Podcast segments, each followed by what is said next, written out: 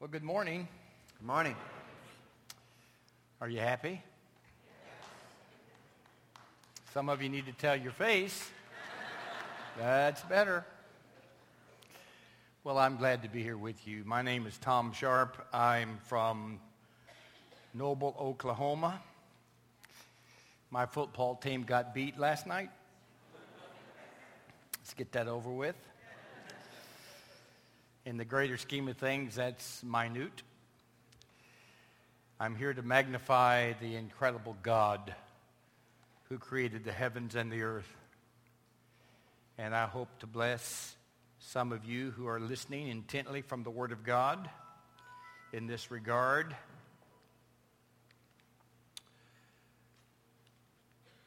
I have a proposition that I want to try to develop, and the pastor said I may have five more minutes this morning in this service than the last service. And so that'll be good. That five minutes is important. He didn't say five.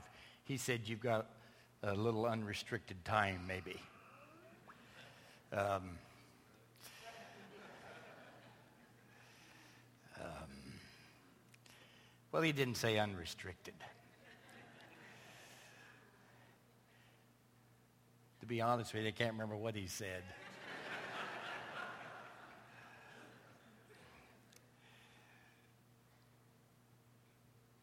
but what I want to do is to work on the proposition that Charles Darwin was a special tool of Satan.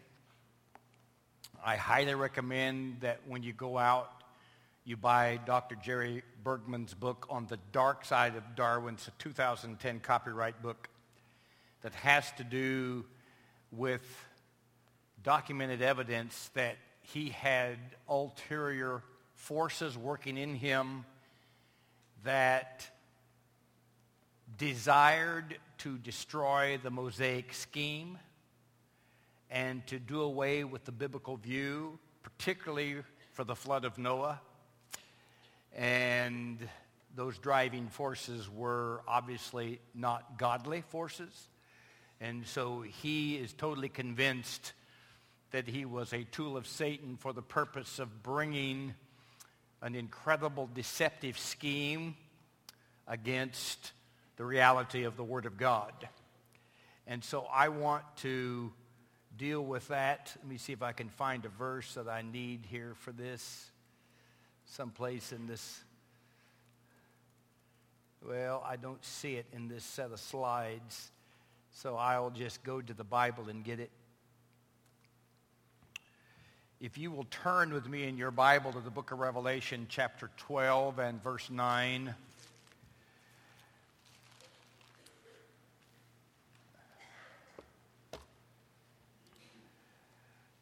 In Revelation 12, 9, this is just a sequential transition of thought beginning from verse 1 and through the rest of the chapter in Revelation 12.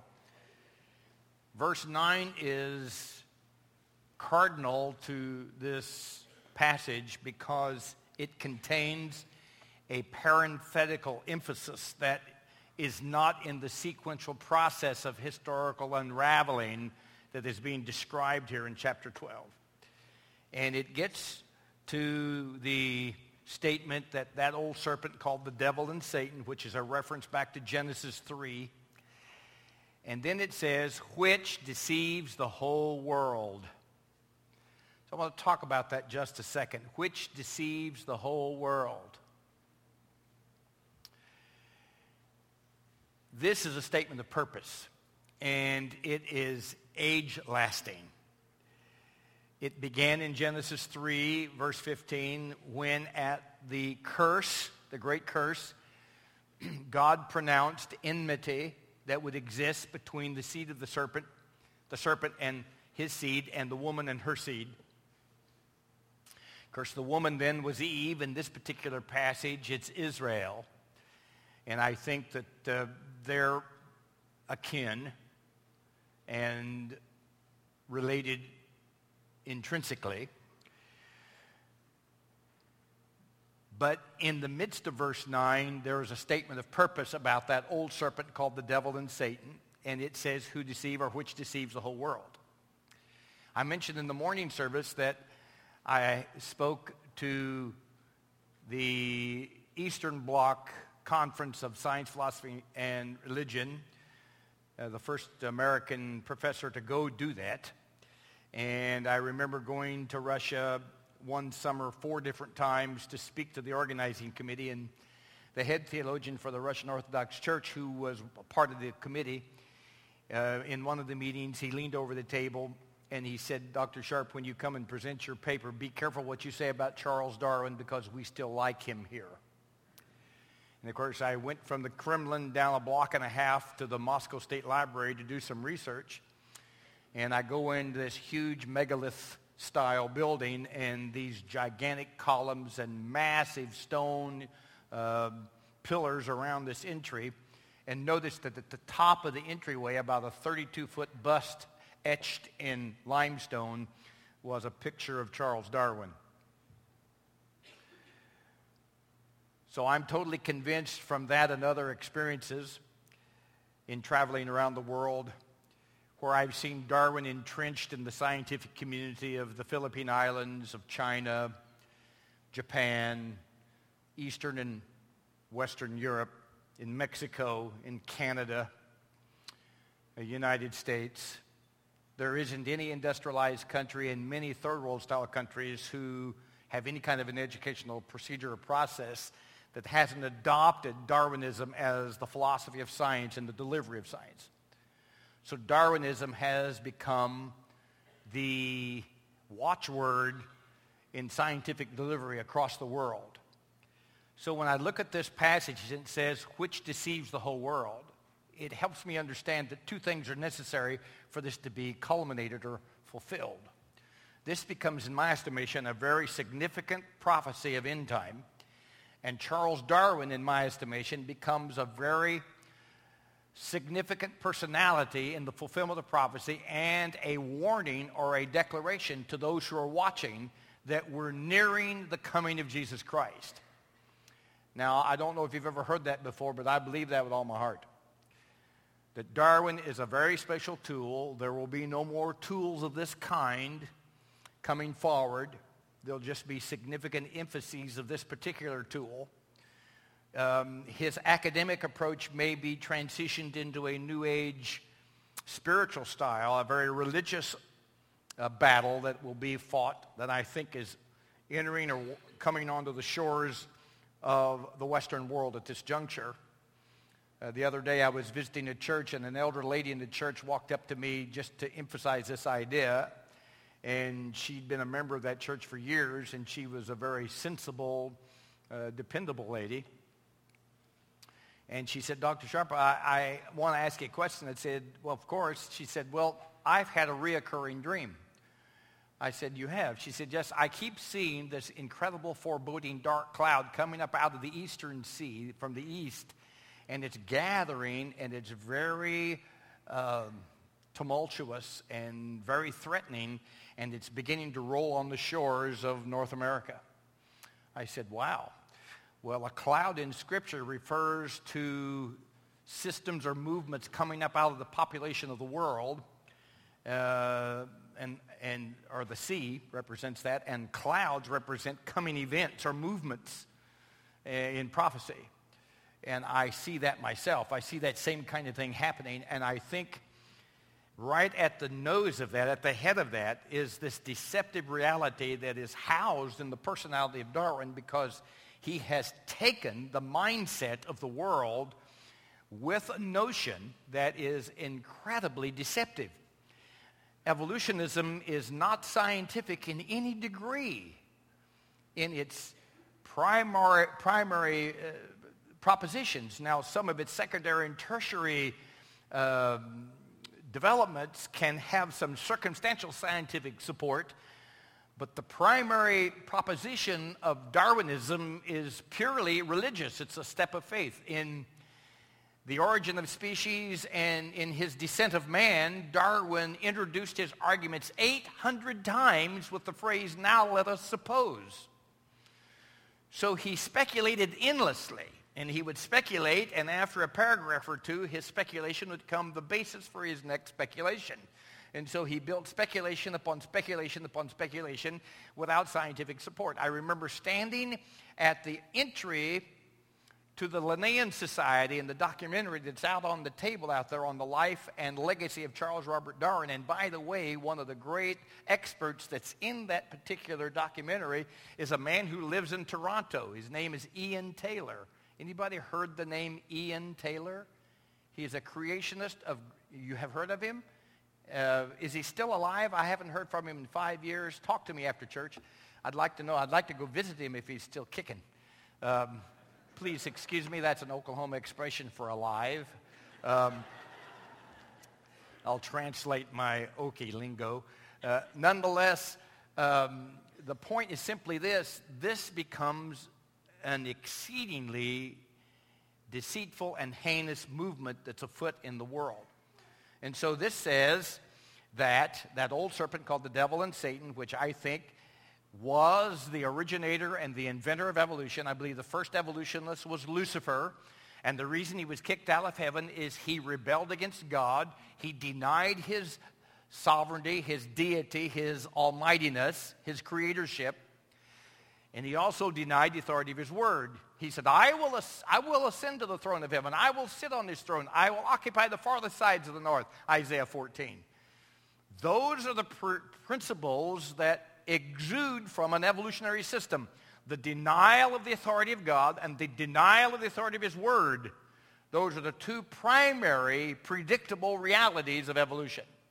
Now, what makes it so formidable and what makes it so heinous and deceivable and believable is because Darwin robed it in the revolution, in the industrial explosion that was going on in his lifetime in the mid-19th uh, century.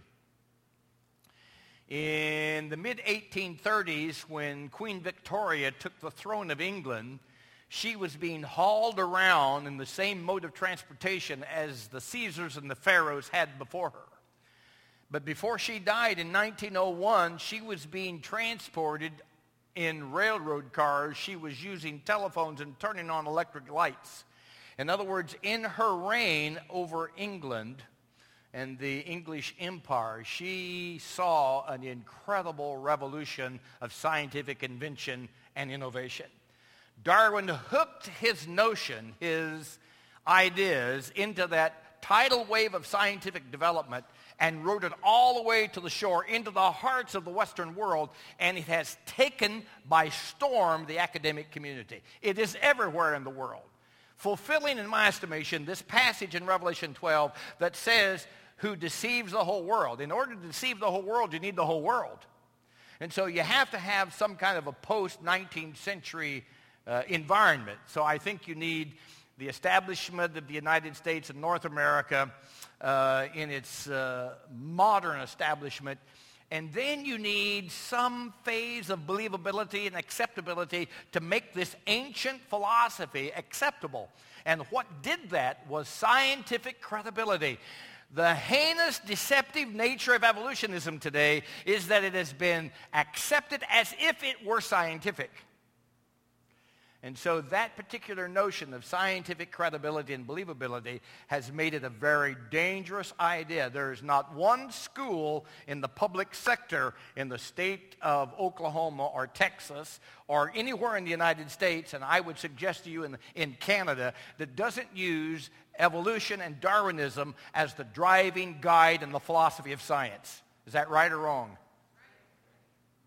And so I'm telling you, it has taken the world. It's all over Japan. It's all over the Philippine Islands. It's all over Russia. It's all over Western Eastern Europe. It's all over Mexico and Canada, United States, everywhere, Australia, everywhere. And it is and carries with it the inevitable results of a godless system. So what we're seeing in the United States in the 20th century is the decline of the Bible. I would suggest to you that what we're seeing in, um, in Canada is the decline of the Bible. If the Bible had any influence 100 years ago, it doesn't have that same influence today. Amen. The 20th century in the United States of America And I'm totally convinced it's not an awful lot different in Canada. I, I apologize to you for not doing my Canadian history. But uh, I didn't have the opportunity. You can fill in the blanks. If this is wrong, you can tell me about it after a while. I'll apologize. But in the United States, the 20th century will go down if we have the time to stand back in a vantage point and look at it from a historical perspective. We will, we will recognize the most influential thing, the most successful thing of the 20th century was not landing a man on the moon. It was not the solving of polio. It was not all of these other things that we think are great, and they were great. Okay, those are great things. But the most significant thing that happened in the 20th century was the decline of the Bible and the influence of American thought. And ultimately and finally, by the time we get to 18, uh, 1961, 62, we realize that it had so accumulated influence that we have a Supreme Court that has the unmitigated audacity to tell the people of America that it's now unconstitutional for our children to read the Bible and to pray at school. And the tragedy in all of that is we in the United States sat on our duff and let it happen. We kept singing Amazing Grace, how sweet the sound, kept sending our kids to the secular school. I'm totally convinced, ladies and gentlemen, that once Moses got the children of Israel out of Egypt, he didn't gather the kids up every morning and take them back to Egypt to go to school. I'll let you solve that problem. Point is, when this says, who deceives the whole world, I think we've seen the fulfillment and the culmination of that prophecy in the last 200 years. And I think it is bearing incredible fruit at this juncture.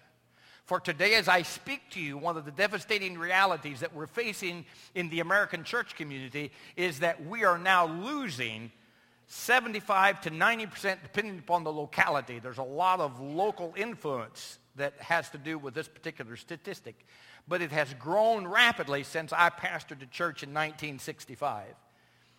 I woke up one day in the early 1970s and recognized that in the church I was pastoring in Florence, Alabama, I was losing out of our church 60% of our young people by age 15 just suddenly became strangers in their own home. I had weeping parents come to me over and over again and sit in my office and say, my son or my daughter has become a stranger in our home, completely alien to everything that our family is about and to the philosophy of our family and our biblical belief and our place in the work of God and the kingdom of God, and they become a total stranger. Well, out there on the table is a book by Ken Ham. Have you heard Ken Ham? Heard of him? He's written a book with Britt Beemer called Already Gone. And he discovered in 2009 that 66% of the kids in middle school, middle school, now in the United States that's somewhere between fourth and eighth grade, 66% of the kids have already made up their mind they're leaving the church. That blows my mind. In other words, I'm telling you the fruit of this overwhelming tsunami of disbelief, unbelief, infidelity has rolled on the shores of the Western world and is taking no captives. Thank God for your pastor. I'm impressed with him.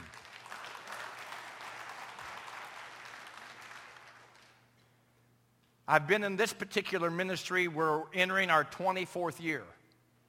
I have never had a senior pastor in those 24 years call me up and say, I want to talk to you. I sat back in my chair. I said, well, let's just talk. He said, now what are you going to say about this verse? Okay. Now what are you going to say about this verse? I told him, okay. I said, well, what are you going to, and he asked me specific questions about what I was going to say because he wanted to find out what kind of a shike poke he was letting in this pulpit. what are you going to say? He was concerned about you. Now that really impresses me. I think that's significant. The point is simply this. Dr. Morris said, Dr. Morris, in my estimation, is the founder and father of the modern revival of biblical creation. And probably not just in the United States, probably in North America, maybe the world. And he said in his book, The Long War Against God, and I highly recommend that you take this book home with you. Of the 60 books the man wrote, this is the most influential thing he ever wrote. He said, thus evolution in any of its intellectual forms has fought against God from the beginning. On page 15, he says an amazing thing. He said, um,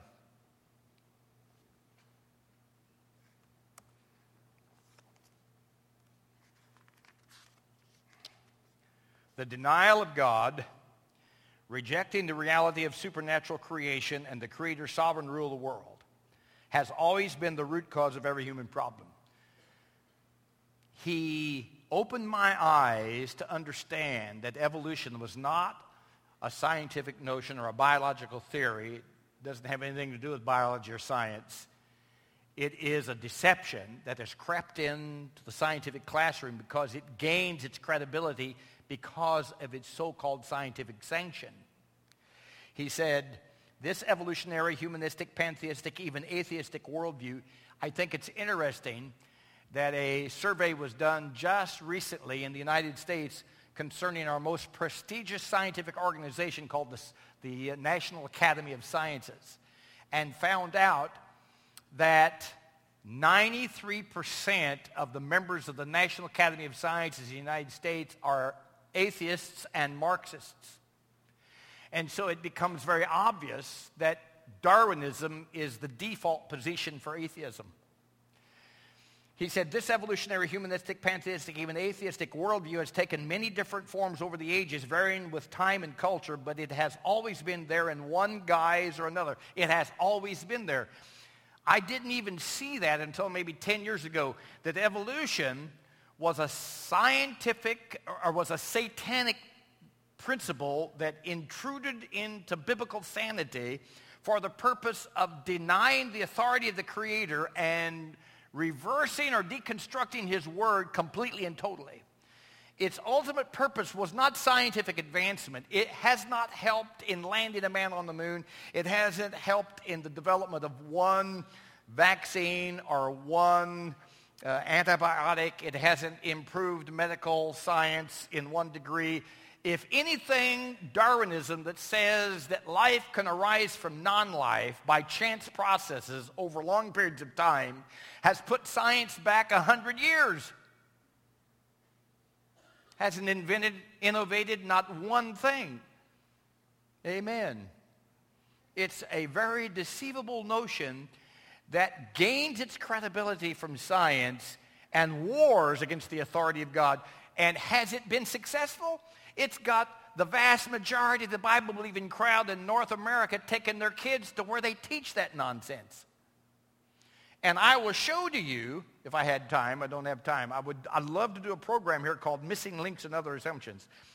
I, will I would show you in that program that the 10 icons of evolution have all been disproved, some of them for 100 years, but they still show up in the 2010 textbooks. Now, what's that about?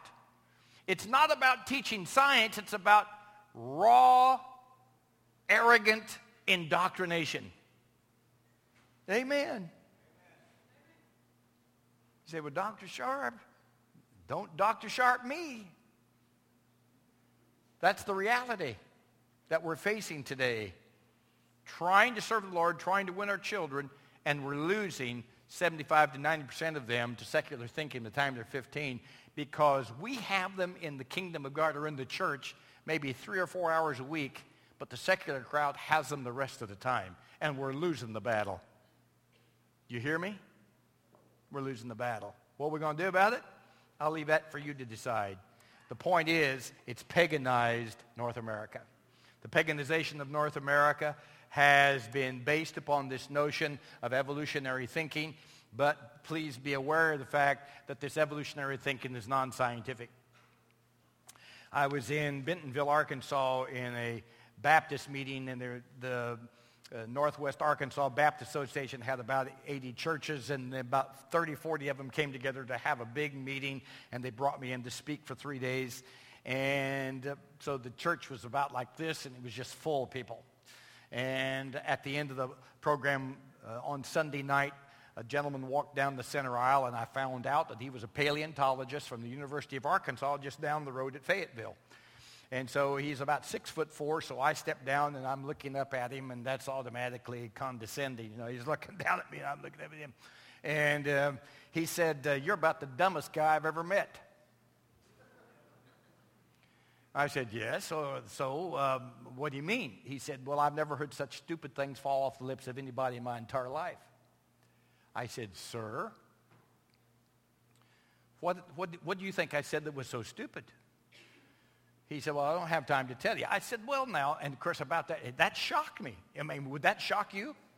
I mean, that shocked me. So and, I caught myself and uh, took a deep breath, and then I stepped up and got up on my tiptoes so I could get up as close to his eyes as I could get. And I said, I'm going to tell you something right now, sir. I will let you prove to this congregation how stupid I am, and we'll let them decide. So tomorrow night, you come back. I'm going to give you the first 30 minutes. I'll take the last 30 minutes and we'll find out who's stupid. Oh, he said, I would never do that. I said, why not? Because he said, you creationists control all the rhetoric. I said, what do you mean control the rhetoric? Could it be that we have information that you're not prepared to deal with? You set up in those ivory towers of secular education and you, you know, you pat one another on the back that you've got this thing by the tail and you will not allow your ideas to be challenged by an open free expression of ideas. Amen. And he's backing up now, and I walked all the way out to his car and talked to him through his window till he drove off. Amen. He did not come back. That ought to say something about this circumstance. This is the most incredible thing I have ever seen with regard to the notion of its scientific veracity. But in the name of science, evolution has denied God. And so in the United States, the ACLU will not allow you to talk about creation in the classroom because it's unconstitutional on the basis of separation of church and state, but they permit the free expression of evolution in every state school in the nation. In other words, according to the American Constitution, the First Amendment, we're not supposed to have a government endorsement of religion, but we've been doing it for 50 years. Our government has endorsed a religion called evolution. It's a faith system. In the name of science, it's gained this sanction. And so I want to read this to you. This is an important quotation by a modern scientist who's a professor at Harvard. He's a geneticist and a Marxist. Many evolutionists are Marxist, by the way. He said, our willingness to accept scientific claims that are against common sense is the key to understanding the real struggle between science and the supernatural. So when he uses the word science, he's not using the word science in the pure, rigid meaning of the word science. He's not talking about the observation of cause-effect relationships the current nature that can be observed, tested, repeated, and falsified. That's science. He's talking about naturalism. We accept the notions of naturalism, but we accept accept them in spite of the fact that there's a struggle between them and the supernatural. So what we're doing here is we're accepting naturalism versus supernaturalism. This is the struggle. Has nothing to do with science. Ladies and gentlemen, the biblical view of reality does not say one thing about good science.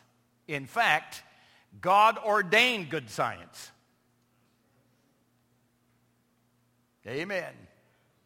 Genesis 1:28 and God blessed them and multiplied them and said be fruitful multiply and fill the earth and subdue it and have dominion. The word subdue is the Hebrew word that means to Master.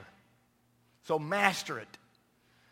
I saw that one day and I said, what in the world? Subdue in Hebrew is a military term and we're before sin here. And I said, Lord, what do you want Adam to master? What are you saying here? And I kept digging into Brown Driver and Briggs and looking at this word subdue and master, and it dawned on me to master something is to dissect it in its smallest parts and to understand how it works. And so the suggestion here, or the inference here, or the impl- implementation here is that God is saying to Adam, I want you to take these big theories, these big notions, these big principles that I've laid down. He said they will bring forth after their kind. That's one thing. Of course, that's the origin of genetics. And when God says they'll bring forth after their kind, and he says that 10 times in one chapter, he's trying to get something through the crusts. You got that? In other words, he's trying to tell you there, there will be no missing links. Quit looking for them. Louis and Mary Leakey crawled around in Kenya and Tanzania looking for missing links until they wore all the knees out of their pants and wore the toes out of their shoes, and they never found one. There are no missing links. They keep coming up with these things and call them missing links. I've chased and pursued all of that idea for a long, long time, and the last 10 years I've just quit worrying about it because their own peer review destroys it. They, well, this is a missing link. Six months later, they've rejected it. There isn't any missing links. I never will forget going to the Smithsonian for eight or 10 days to study there, and they assigned to me a guy by the name of Raymond Rye, who was a, the paleobiologic uh, director of that particular area of understanding and he's a crusty old evolutionist, and he knew I was a biblical creationist. And so I come in there, and he looks at me, and I look like a couple banty roosters, and we're sizing one another up. And um, so we got over that, you know, that posturing, we got over that. And he became a very good friend of mine and very kind to me. And we're running around there. He signed me a guy to, to open up the, the cases. We're talking about the National Museum of Natural History, just about a block and a half or two blocks from the White House and uh, he gave me a pass so I could park behind the museum. That's a neat deal. And uh, if you've ever been to Washington, D.C. recently, you can't park behind the museum. The best you can do is get a mile or two miles from it. That's as close as you can get. So that's a wonderful thing. And so I'm looking around. One day he come to this case and it has a cricket in it. Cricket. You know what a cricket is? What do they call crickets in Canada? Thank you. Good. So we're, we're, we're communicating. I want to be sure I'm communicating. There's a cricket. And I say, Ray, yeah. I said, this is a cricket. That's a cricket. I said, how old is that cricket? He said, that cricket is 35 million years old. I said, Ray, isn't it amazing that crickets have been crickets for such a long time?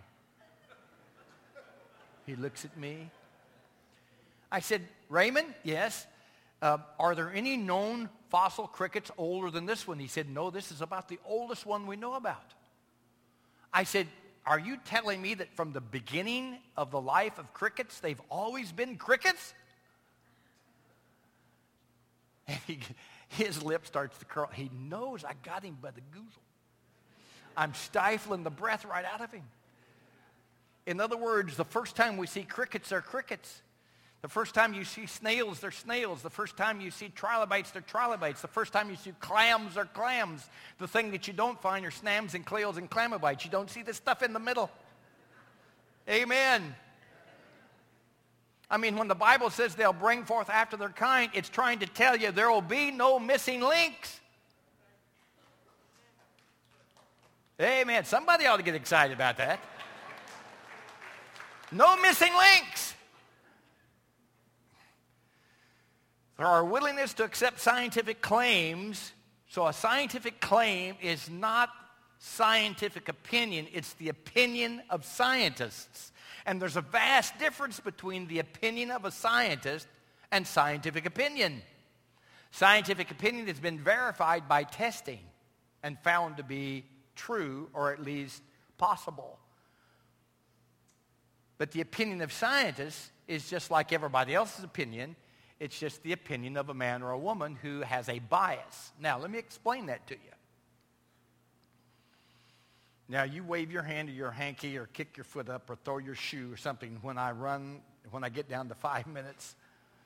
Because st- I'm still on Oklahoma time, and according to my watch, it's quarter after 11.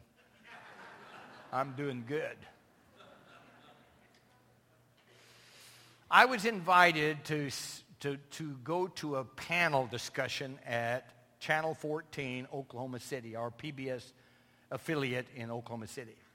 I get there, and there is Dr. Hutchinson from the University of Oklahoma, and there's the head of the philosophy department from Oklahoma State University, and there's a theologian from Oklahoma City University, all three evolutionists. And they're sitting at the table, and then the moderator of this panel discussion is a, is a secular skeptic. So all these guys are looking at me to see if I really breathe or do I perform some kind of osmosis, you know. And uh, I'm a Bible creationist, and they kind of size me up, and I get to sit at the end of the table, and they start the cameras rolling, and we're going out live all over Oklahoma. Dr. Hutchinson, who is a biologist from OU, says, well, all the evidence is in favor of evolution. I said, what evidence are you talking about? I can't let him get by with that on TV, not me sitting there. What do you mean evidence is in favor of evolution? What evidence do you mean? Anybody can say that. He said, well, we've got evidence from biochemistry, from comparative anatomy, from the fossil record, from genetics. All of it's in favor of evolution. And, and the head of the philosophy department from OSU said, yeah, he's right. I said, what do you mean he's right? Give me some evidence. You haven't said anything yet. Well, that really got away with him. He got blustered. Oh, he said, well, 99.4% of the biochemistry of chimpanzees is similar to the, to the biochemistry of human beings. I said, well, I've read about that in the journals. I'm familiar with what you're talking about, but I've never seen 99.4% similarity. I've seen more like 80%. I think if you go back and check, that's probably what it is. But I said, I agree with the fact that that is evidence, so what do you think that evidence means? Interpret that for me. He said, well, that means that chimpanzees are our nearest relative in the animal kingdom. I said, I'm sorry, sir. I don't agree with that interpretation. I believe that means that the Creator God was of such might and power that he could make similar phenotypes to live on a similar planet with similar needs, and he created them to be like they were, not because we were related, but because he's the Creator. We don't have common ancestry here. We have common creation. Amen. Well, he got off of that. He didn't want to talk about that anymore. Well, what happened? If you get this, if you grasp this, you have the bottom line of this controversy.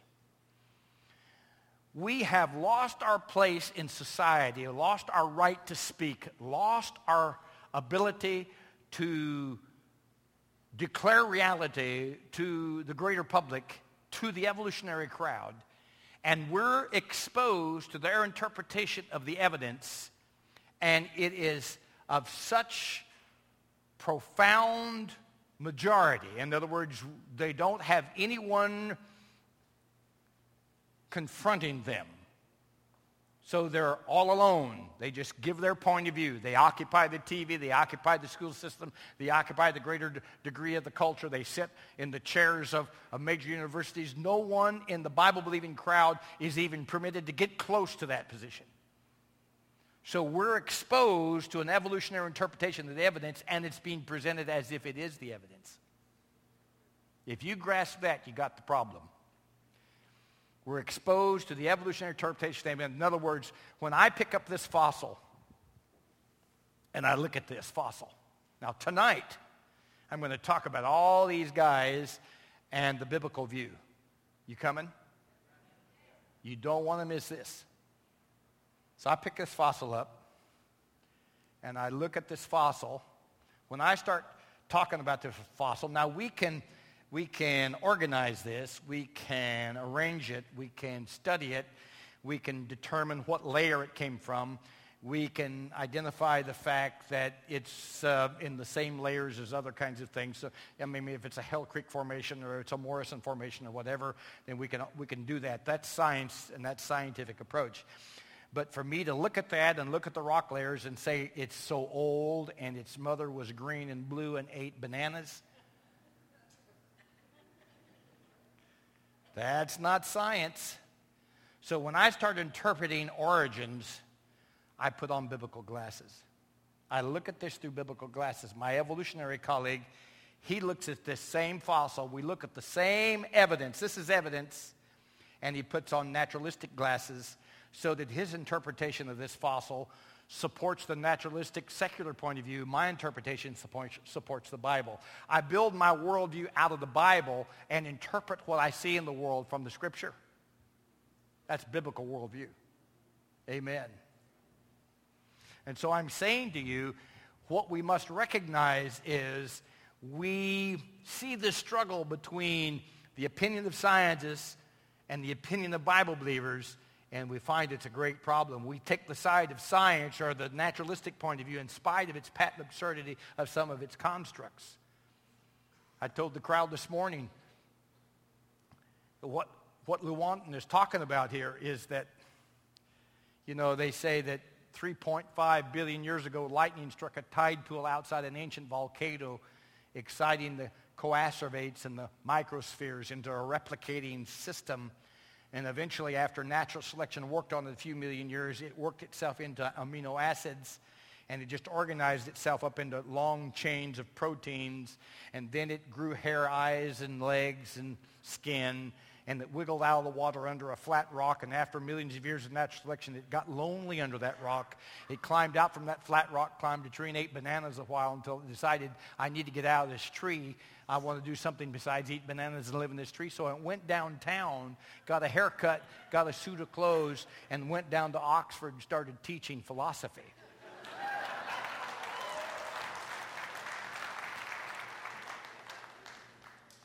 We take the side of science in spite of its patent absurdity. That's absurd. That's absurd. That's one of the absurdities.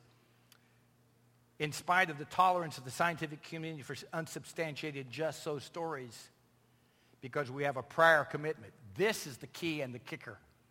The prior commitment here, he says, is a commitment to materialism. In other words, the evolutionary crowd accept evolution because it's in agreement with the materialistic origin of things. They can't have an immaterial basis for their origins or they're going to have to be accountable to something outside themselves.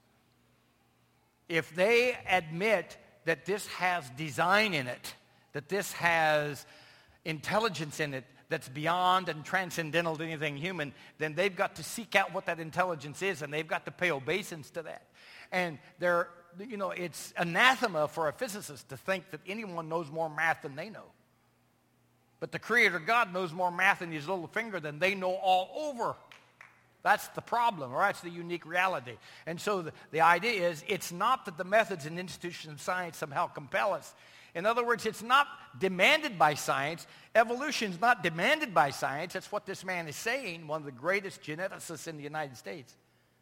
It's that we establish our deductions from materialism that demand a material explanation. And so he said, we've got to do that because we cannot allow a divine foot in the door. So that's the idea. That's the bottom line in this whole scheme of things. And so I'm telling you, ladies and gentlemen, that this becomes a significant problem today. Well, let's see where to end this. I'll end it with this verse. So what has happened? Paul said, when they knew God, they wouldn't glorify him as God. And so their futile minds were darkened. And the Bible says they exchanged the truth. So this is an academic pursuit. They exchanged the truth.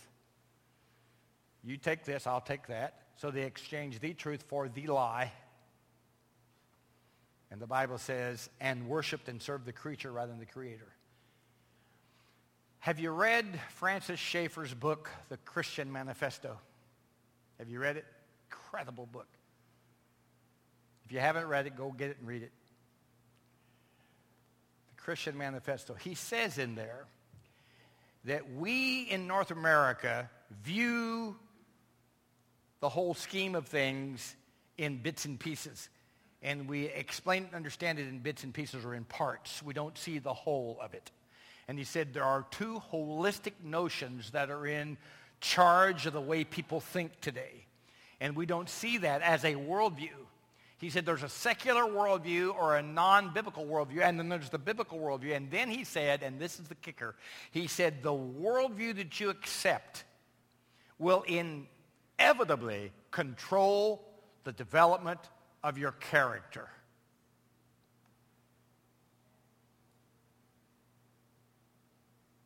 If you're a Bible believer and you're espoused to the authority of the Scripture, it will inevitably affect your character.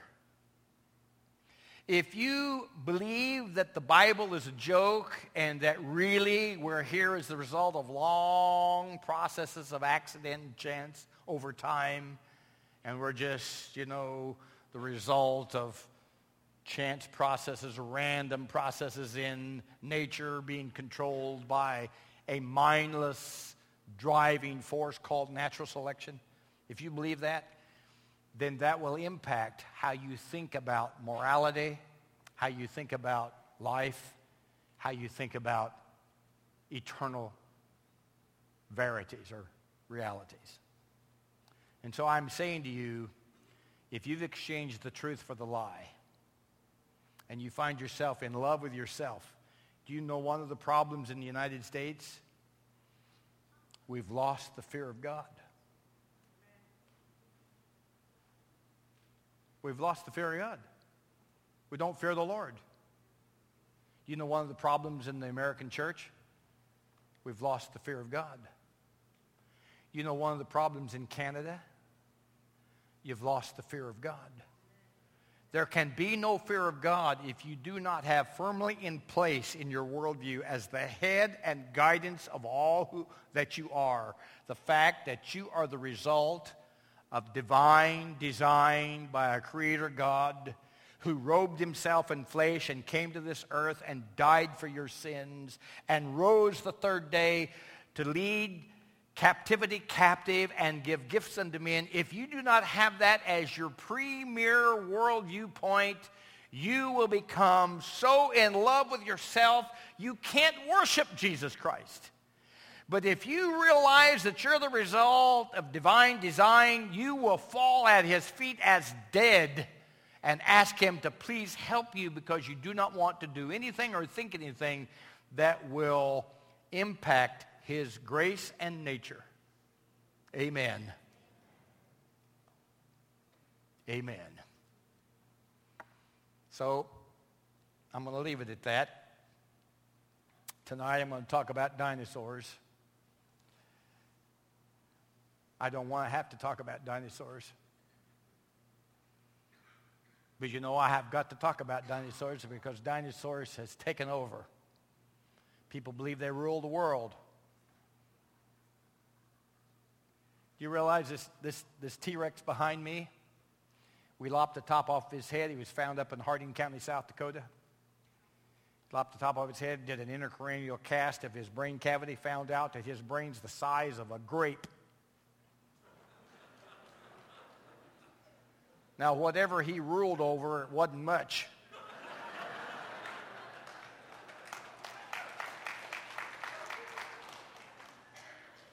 I want to talk about that tonight. You coming? God bless you all. Thank you, Pastor. Amen.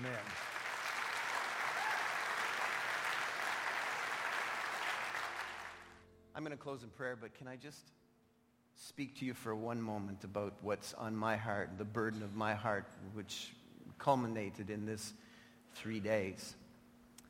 Tomorrow, most of you are going to send your children out to a public school system or your grandchildren. And they're going to tell your children that God's word isn't true. They're going to teach a different reality with respect to how we came to be. That's why I think it's so important because you're going to do that tomorrow, that you bring your children out here tonight. And you bring them back here on Tuesday night where they will hear the truth. We didn't put this weekend together to remind all of us in terms of preaching to the choir that evolution is wrong and creation is right. That's not why we put these three days together. While my mother and father were thinking I was getting an education that would lead me toward, or, or at least not interfere with my walk toward God, while your parents sent you to school and to university, thinking that it wouldn't undermine your thinking about the things of God, it did. And what keeps me up many, many nights in turmoil is that my colleagues who stand in pulpits around this country have as their basis an increasing um, invitation to an evolutionary materialist kind of philosophy. And no longer are firmly convicted and convinced and committed to the truth of God's word from the very beginning of the book of Genesis and the way God has presented it to us. It's a miracle of creation that he stated to us. This is how it was at the beginning. Some are calling it a secondary issue. It really doesn't matter in terms of the gospel what you believe at the front of the book. It has everything to do with what you believe about the gospel based on what you believe at the front of the book. Because the gospel formula is no different than the creation formula. God, who said, let light shine in your hearts, chased away darkness that you might respond to Christ. It matters. And so it's the burden of my heart that our congregation and from our congregation and whatever leadership influence God gives me, I will stand firm and proclaim that our God created this universe and all that is in it in six literal 24-hour days.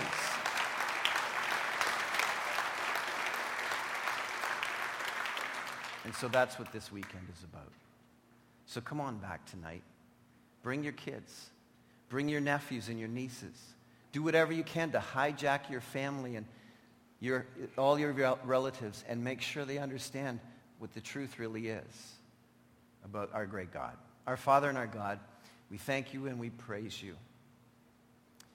And we recognize that there is a strong force, a philosophy, a materialistic philosophy that has continued to erode away the confidence of even the elect, even those who are yours, are accommodating the possibilities of this philosophy coexisting with the philosophy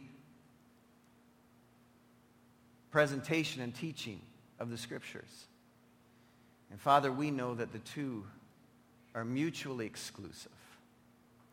And so, Lord, I pray tonight that, uh, or, or this morning that you would burden our hearts afresh because it's our sons and our daughters, our Christian colleagues, our evangelical churches that are falling away from the truth to this tidal wave of so-called rational thinking that God says when you and your so-called rationality reject the truth claims of the Scripture, you become irrational.